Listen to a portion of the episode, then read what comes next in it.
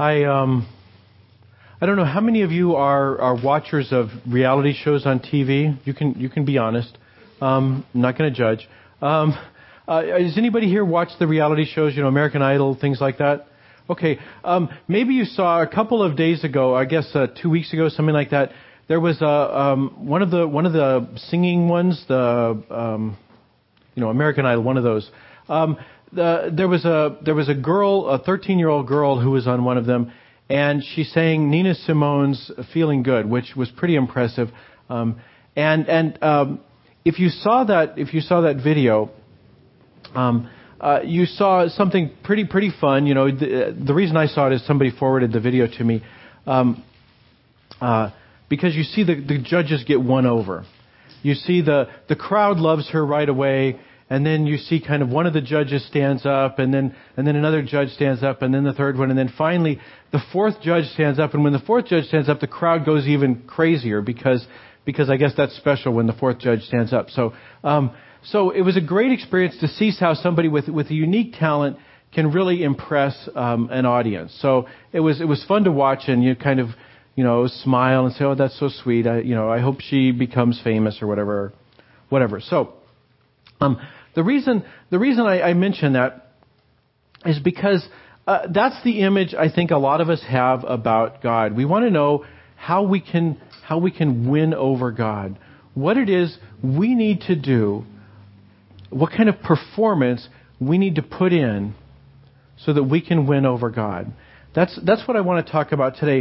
We are in a series of conversations that I'm calling declarations. The idea here is that the church has some things to say. The church has has not just the kind of everyday, detailed, you know, uh, specific applications for our specific uh, situations, but we've got big things to say. If you were from Mars and you'd never heard anything at all about Christianity, what would the church, what would the Christian faith have to say to you? So we're going to talk about the big the big ideas of the Christian faith. And last week we talked about truth, the idea that the church, the that the faith. that Christianity has some things to say that, and every faith says this, that what we believe is, is true, that it corresponds to reality. We believe things about ourselves and about uh, the universe and about God that, that we think are true.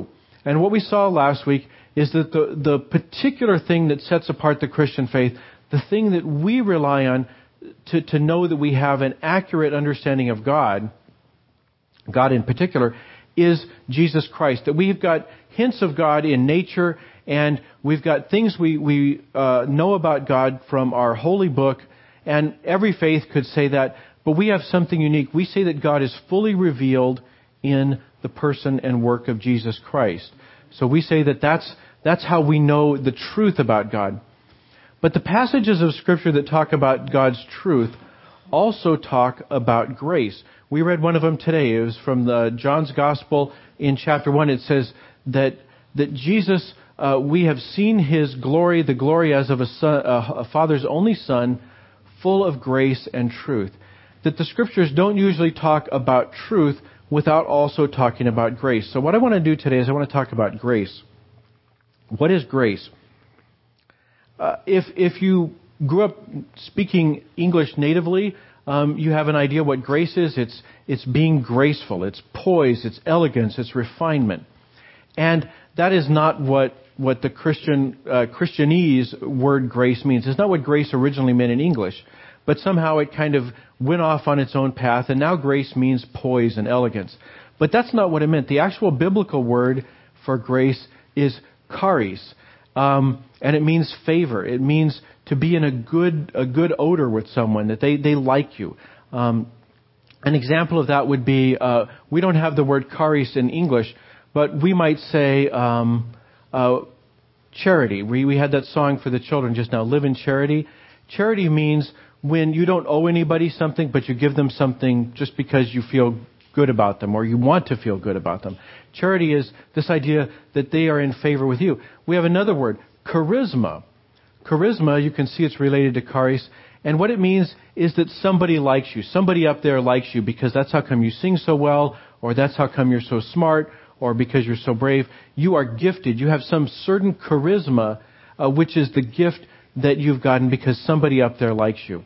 And in fact, that's where our word grace, uh, the English meaning of graceful, comes from. It's this idea that you're you're a graceful ballerina. You have that, that gift, not because of something you did necessarily, but because somebody upstairs gave that to you. It's a gift. So that's where we get our word grace, or that's how it came to mean graceful. So the question the question that's facing us is, uh, what does God think about us? Can can we know what God is thinking about us? And what our scriptures tell us, what our faith tells us, is that God favors us, that Jesus was not simply full of truth, he was full of grace, that he is revealing God's favor toward us. So uh, the, the question I guess a lot of us would have if you say that is, is why? We would say, well, if God knew me the way I know me, he wouldn't favor me, because I know all the ways I fall short of the mark, the times I try to do right and I don't. The times that that I wish I could do better is sometimes the times I didn't even try. I just, I knew what was right, and I just said, I'm not going to do it because this sounds like more fun. So we ask ourselves, how could we be in good favor with God if God knows who we really are on the inside? Or maybe we say to ourselves, uh, uh, well, of course God is in favor with me, because or uh, I'm in good favor with God because I'm such a wonderful person. And then we wonder, well, why doesn't everybody else see me the way God does? So, so one way or the other, we say, well, well, how could God really believe my propaganda? How could God really like me? How do we know if God likes us? And because many people don't have a, a, an understanding of grace the way Christians do, they look to other things to know whether they're in good good repute with God. They look to they look to their their feelings. Do I feel guilty, right? Nope, don't feel guilty. I must be in, in good repute with God. It doesn't matter if my life's a wreck. It doesn't matter if if the the wheels came off and I'm living in a ditch. Um, I don't feel guilty, so I must be fine. Or or maybe the other way around. Uh, everybody could see what a mess my life is, but I tell people I'm winning. And because I can afford my drugs and my, my prostitutes and so forth, I believe it myself. Right? That's what that's what we see some celebrities doing. They tell people they're winning. And we look at them and say, well, uh, I don't I don't think so. And I can't really believe God thinks so either. So so how do we know? If if if it's not our circumstances, If if we can't go by how well we're doing, if we can't go by by what we feel, how do we know? Jesus tells us, Christianity tells us, that the way we know is that Jesus has revealed God's grace to us. So we're going to look at a lesson today from Scripture. It's on the insert in your bulletin, the yellow insert. And even if you've never looked at the Bible, you know this story, so I'm going to... I'm going to go through it as if you didn't, but don't roll your eyes because it's a great story. There's a reason you've heard it. Jesus is talking to some people, and he's telling this story. It's called the the uh, parable of the prodigal son. A prodigal uh, means to, to go through things in a hurry, to have a lot of something. And he does. He has a lot of something, and he gets rid of it. So um, it's the story of the prodigal son, or sometimes called the story of the lost son. So it's in Luke's gospel, and it begins on in verse eleven. Then Jesus said, "There was a man who had two sons. The younger of them said to his father, 'Father, give me the share of the property that will belong to me.' So what he does is he goes to his father and says, 'Dad, I wish you were dead, but since you won't cooperate, I wish you'd just give me the money now.' So he tells his father, 'I want the money.' And his father amazingly does so. In our culture, that would be an insult. In Jesus' uh, culture, that would have been an unforgivable, an unpardonable insult. There would be no way that any father would put up with that. So this father does. He gives the boy um, his his inheritance, and then the son says to himself, "Well, he uh, he uh, um, sorry, I'm getting ahead of my story." He says, uh, "A few days later, the younger son gathered all he had and traveled to a distant country." So he says, "Well, Dad's still alive. The best way I can pretend Dad is dead is if I go somewhere else. Then I can forget all about him." So the son picks up and takes everything with him, and he, and he leaves for another country. And there, he squanders his property in dissolute living. And when he had spent everything, a severe famine took place throughout that country, and he began to be in need.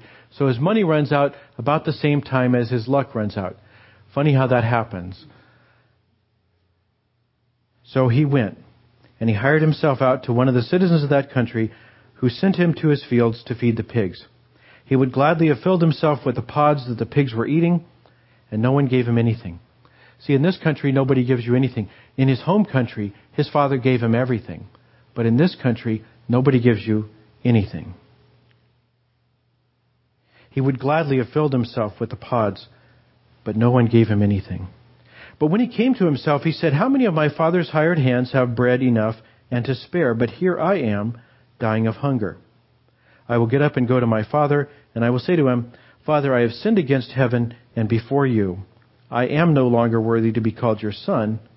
Treat me like one of your hired hands.'" He says, in this country, hired hands don't have a very good life. It's a famine. You get paid, but because there's a famine, um, you can't afford the food. So you're starving to death even with a job. He says, this is not a good deal. I like the deal back home a lot better. My dad at least took care of his hired hands. And he says, now I have... I have hopelessly, I've burned my bridges. There's no way I can go back and be his son. I don't, I'm, I, I don't deserve to be his son. But maybe my dad will hire me, and then I can have a better job as a hired hand. He says, I want to go back where they treat hired hands better. So he set off and went to his father. But while he was still far off, his father saw him and was filled with compassion. He ran and put his arms around him and kissed him. Then the son said to him, "Father, I have sinned against heaven and before you. I am no longer worthy to be called your son." But the father cuts him off. He never even gets to his request. The father says to his slaves, "Quickly, bring out a robe, the best one, and put it on him. Put a ring on his finger and sandals on his feet, and get the fatted calf and kill it. Let us eat and celebrate, for this son of mine was dead and is alive again. He was lost and is found." And they began to celebrate. This is the word of the Lord. Thanks be to God. What does this tell us about grace? What it tells us about grace is that God is not a judge. God is not a judge waiting for us to do right so that then he can grade us and say yes or maybe no. God is a heavenly Father. In the story, notice that what Jesus says is not that the Son does anything to earn the Father's approval. You may have read it that way, that, that the, what the Father was waiting for is for him to return, and that that was somehow, that was somehow what, what Dad was looking for, and it's true, but it hasn't fixed the problem, right? The Son is still a mess, right? He hasn't repaid his Father. He hasn't somehow how fixed the insult he gave by leaving in the first place. The Son hasn't done anything to dig himself out of his hole. All the Son has done is tried to upgrade his pig pen. Okay? The lesson of Scripture here is not about us. It's about the Father.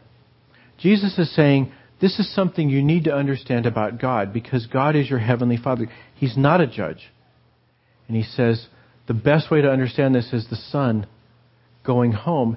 And what he finds there is not the judge. What he finds is the Father who every day gets up and scans the horizon, hoping that the Son will return.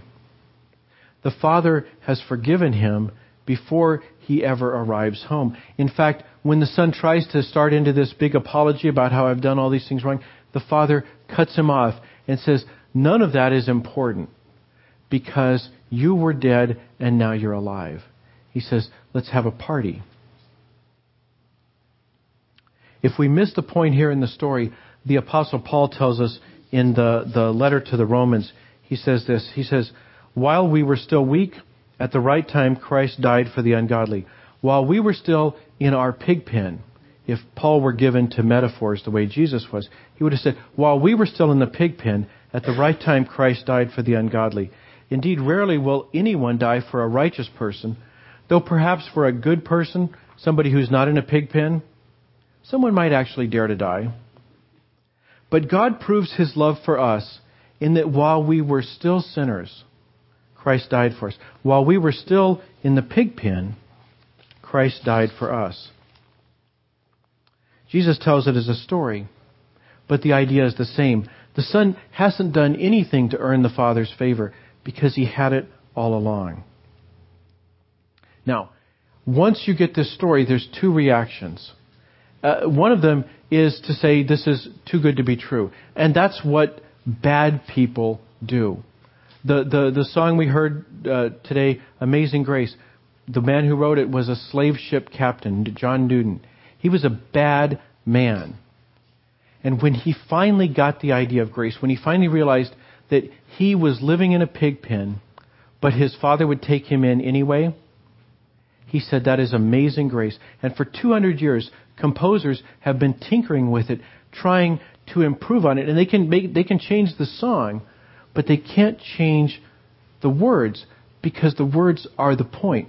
Uh, grace is amazing for bad people, for people who know they're living in a pig pen. But the other reaction is to say this, is to say, well, that's fine if you're living in a pig pen, but I'm not living in a pig pen. I'm just living in a hovel.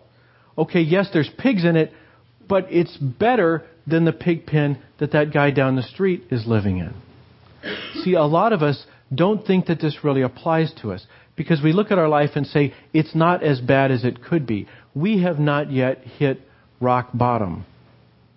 Or maybe maybe we figure we've hit rock bottom, but we're working our way out. Things are better now than they were. You know, there's a, there's a way of looking at this story and say, well, you know, the son gave up too soon.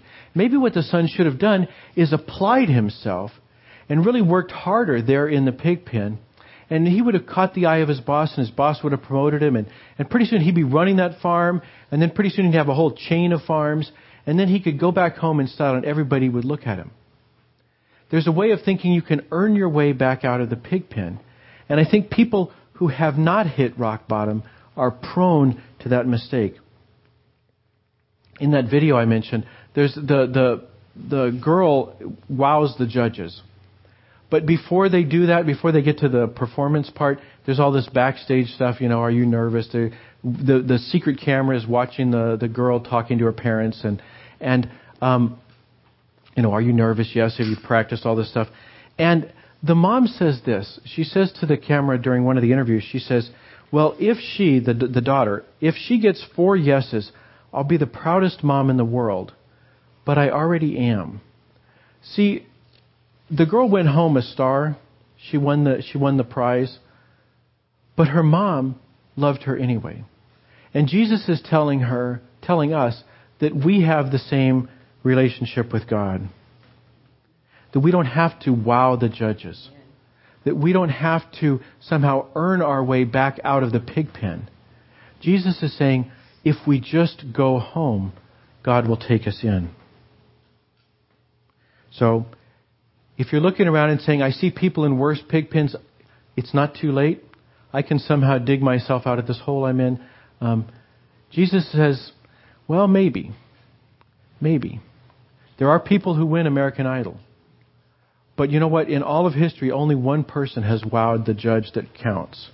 And that's Jesus. It's his parable. He's telling us, unless you can live your life perfectly the way I have, you better go with door number two. Because door number two is to trust that you have a heavenly Father who loves you. Last week we talked about how Jesus reveals God. The idea is that the way we know God is not just hints we get in in in the stars, uh, not even not even the assurances we have in our Holy Scriptures.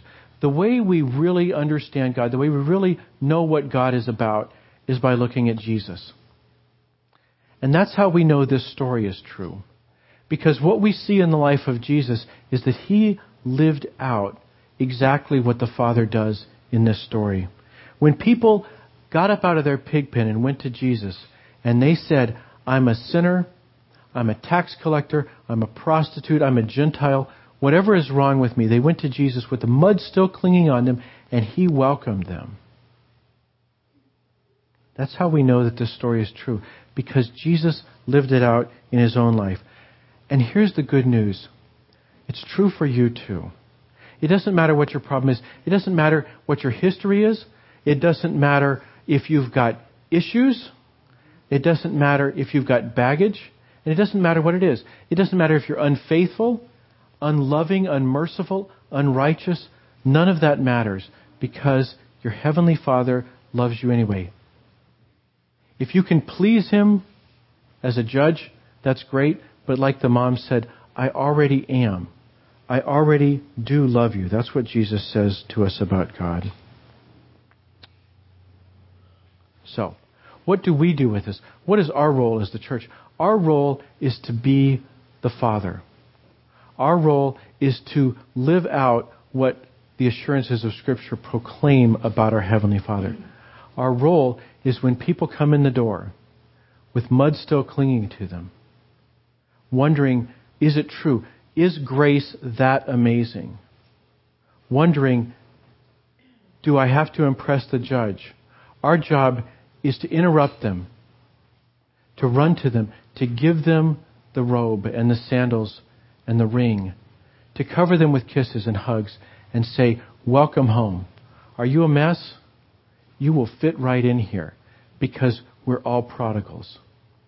Imagine what the world would be like if everyone knew that's what churches were about.